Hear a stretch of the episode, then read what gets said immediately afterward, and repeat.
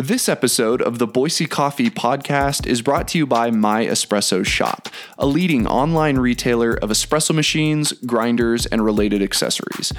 Use offer code Boise Coffee to get 10% off your espresso machine or grinder today at myespressoshop.com.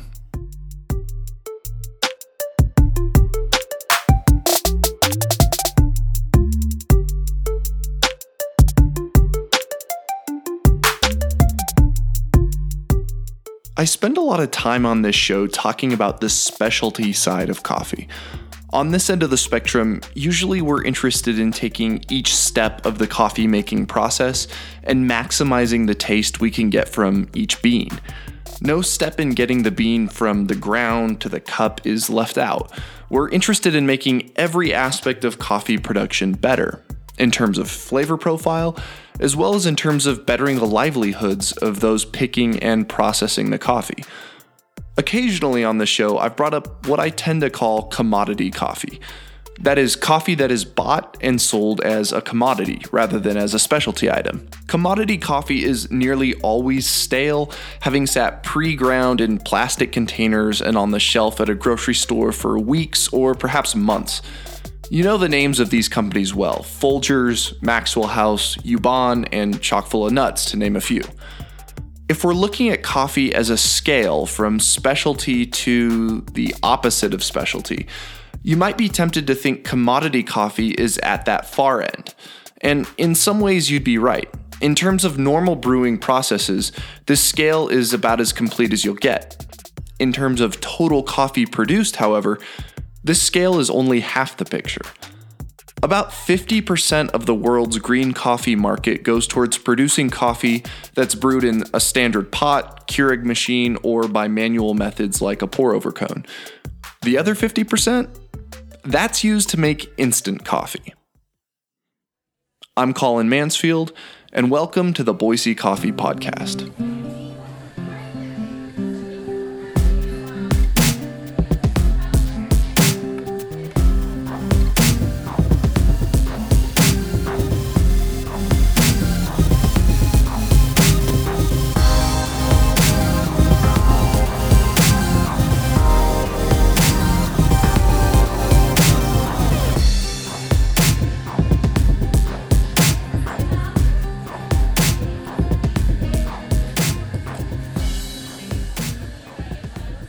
History of instant coffee dates back to the late 1800s and was most influenced by World War I. Before we get into all that, though, I want to take a second to talk about what instant coffee actually is. And basically, in a nutshell, instant coffee is made of coffee flavor crystals that only require hot water to dissolve into. There is no brewing process or filter needed, just a tube or baggie of the coffee crystals. Usually, this feat of science is accomplished through a somewhat complex process of preparing green coffee beans as you usually would first, roasting, then finally grinding, before hitting them with extremely hot, pressurized liquid water, around 350 degrees Fahrenheit. After this unconventional batch brew, the liquid coffee's concentration is increased, usually through evaporation. And finally, the concentrated brew is freeze dried, then broken into small pieces referred to as coffee crystals. If you add hot water to these crystals, you've got yourself a cup of instant coffee.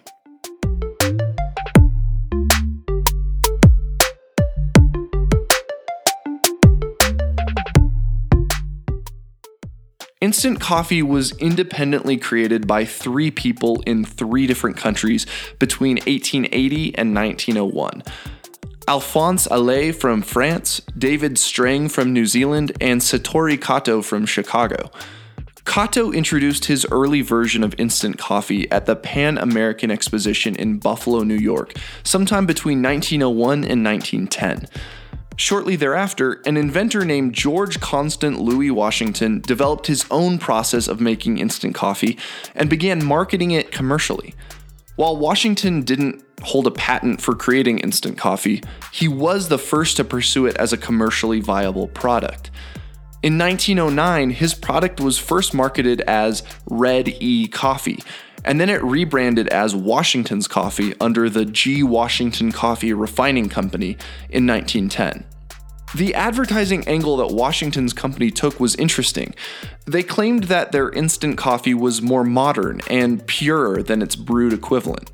It might sound strange to us now, but the idea that processing foods made them better for humans to consume was a common idea in the early 1900s.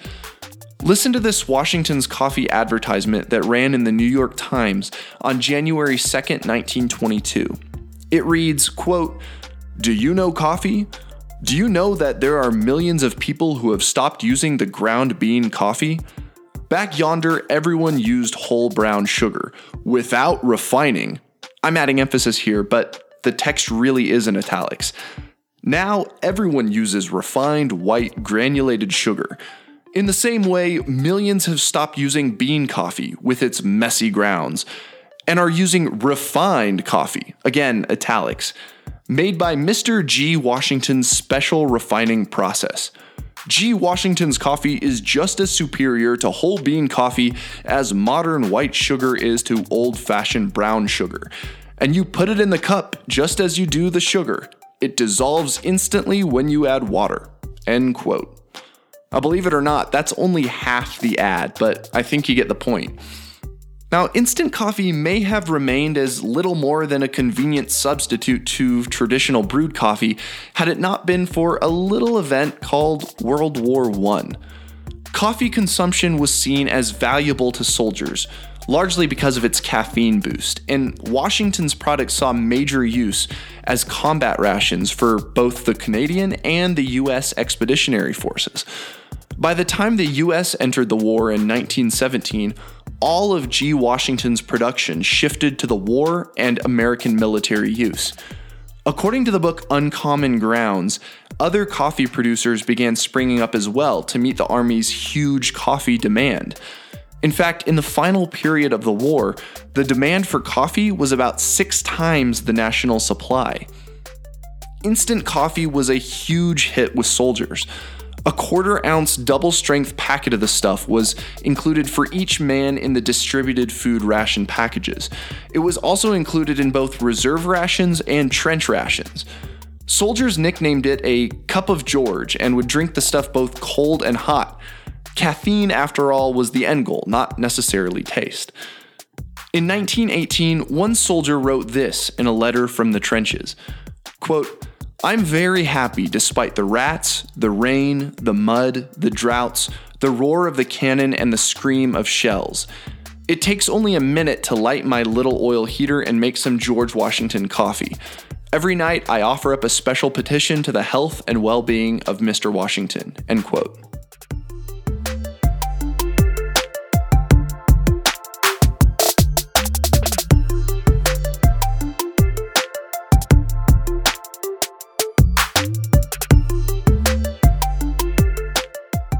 World War II saw another big increase in the market for instant coffee, but by this time, other companies had caught on. In addition to G. Washington Coffee, another big player stepped onto the field in 1938 and launched their product using a more advanced refining process. The company was named Nescafe.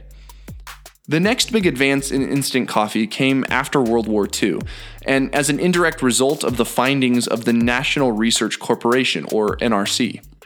The NRC had developed methods for freeze drying medical products for wartime use, like penicillin and blood plasma.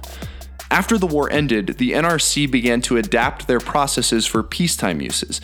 They formed the Florida Foods Corporation to produce a concentrated orange juice powder. Originally, they had a contract with the US Army, but this dried up as soon as the war officially ended. Turning their focus towards the public at large, the Florida Foods Corporation decided to alter their powdered orange juice formula and produce a concentrate instead. They also changed their name to reflect the time that it would take to make a gallon of orange juice from their new product. They called themselves a Minute Maid. The freeze drying findings that the NRC had made towards the end of the war were adapted by large companies like Nescafe and applied to their instant coffee products. Since that time, instant coffee has remained relatively the same. Despite nearly 50% of all grown coffee beans being used to make instant coffee, it accounts for 10% or less of the coffee drank at home in nearly every country on earth, with one notable exception England. As of 2014 in England, 77% of the coffee bought to drink at home came from instant coffee sales. One BBC article about the popularity of instant coffee in Britain blamed the US, saying, quote, "It's the Americans who are largely credited with giving the UK the stuff. It came over in the ration packs of US troops during World War II." For a nation of coffee drinkers, it was a temporary solution to not having a freshly brewed cup of joe. For a nation of tea drinkers, it was something new and exciting, and it caught on. End quote.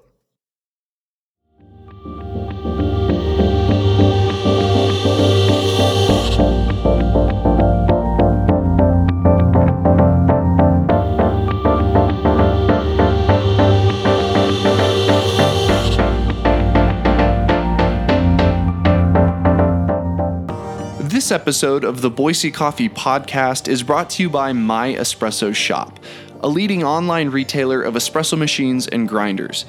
If you're looking for new espresso equipment for your home or business, My Espresso Shop has some of the best deals and the best selection you're going to find. With over 20 different brands to choose from, comparing equipment has never been easier. Right now, the folks at My Espresso Shop are offering free shipping and no sales tax on all espresso machines and grinders. And not only that, but their price match guarantee ensures you're getting the best deal on the market. As a cherry on top, My Espresso Shop is offering listeners of the Boise Coffee Podcast 10% off their espresso machine or grinder. Just use offer code Boise Coffee at checkout. Take a look now at myespressoshop.com. When it comes to great coffee equipment, you're just not going to find a better deal than this. Again, visit myespressoshop.com.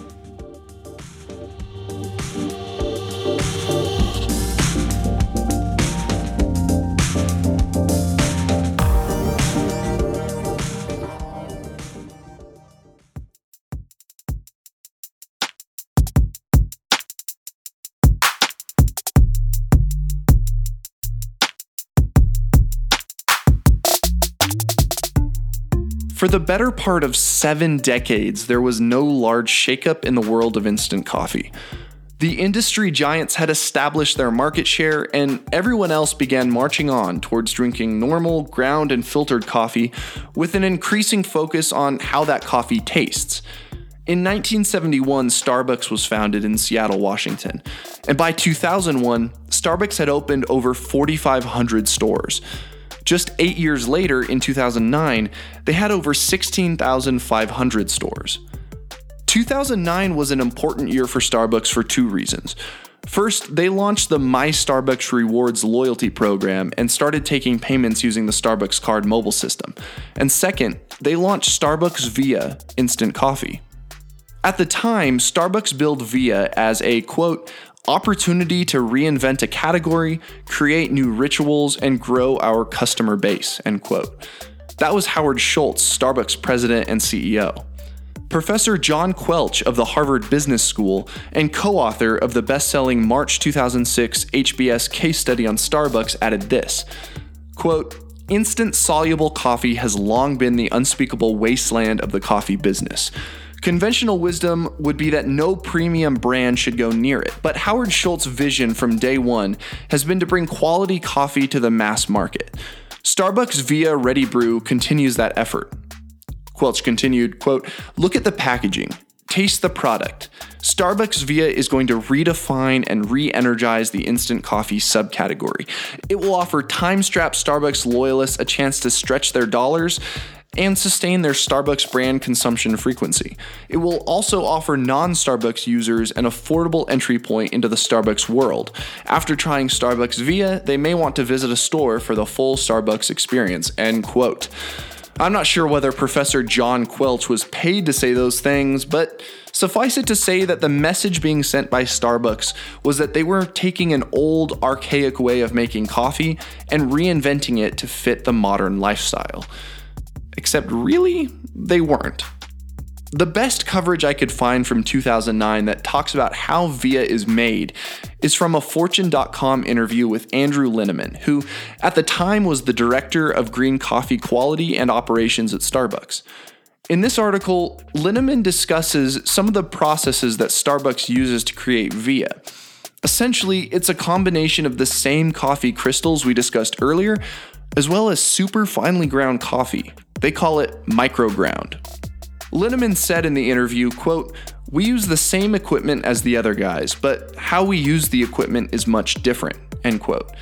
He explains to the interviewer that while other instant coffee producers are focused on massive yields, Starbucks is more focused on taste. They break the standard industry processes of creating instant coffee into much smaller steps, focusing on how to make each of those produce better tasting coffee rather than simply more product. Those smaller steps certainly make for a more expensive process, which help explains why at launch Starbucks was charging $1 per packet of the stuff. Linneman went on to say that, quote, it is the micro grinding technology where we really crack the code, end quote, but he refused to elaborate further. I think it's safe to assume that when Starbucks says micro grind, they mean exactly what they say. After they make the coffee dust, Starbucks likely freeze dries the crystals and the dust together to maximize flavor. But here's the thing Starbucks Via definitely does taste better than standard instant coffee. It's the closest thing you're gonna find to a real, honest cup of coffee in the instant world. Is it good? Well, I suppose that depends on whether you find yourself normally drinking Folgers Instant, commodity coffee from your grocery store, or honest to God specialty coffee.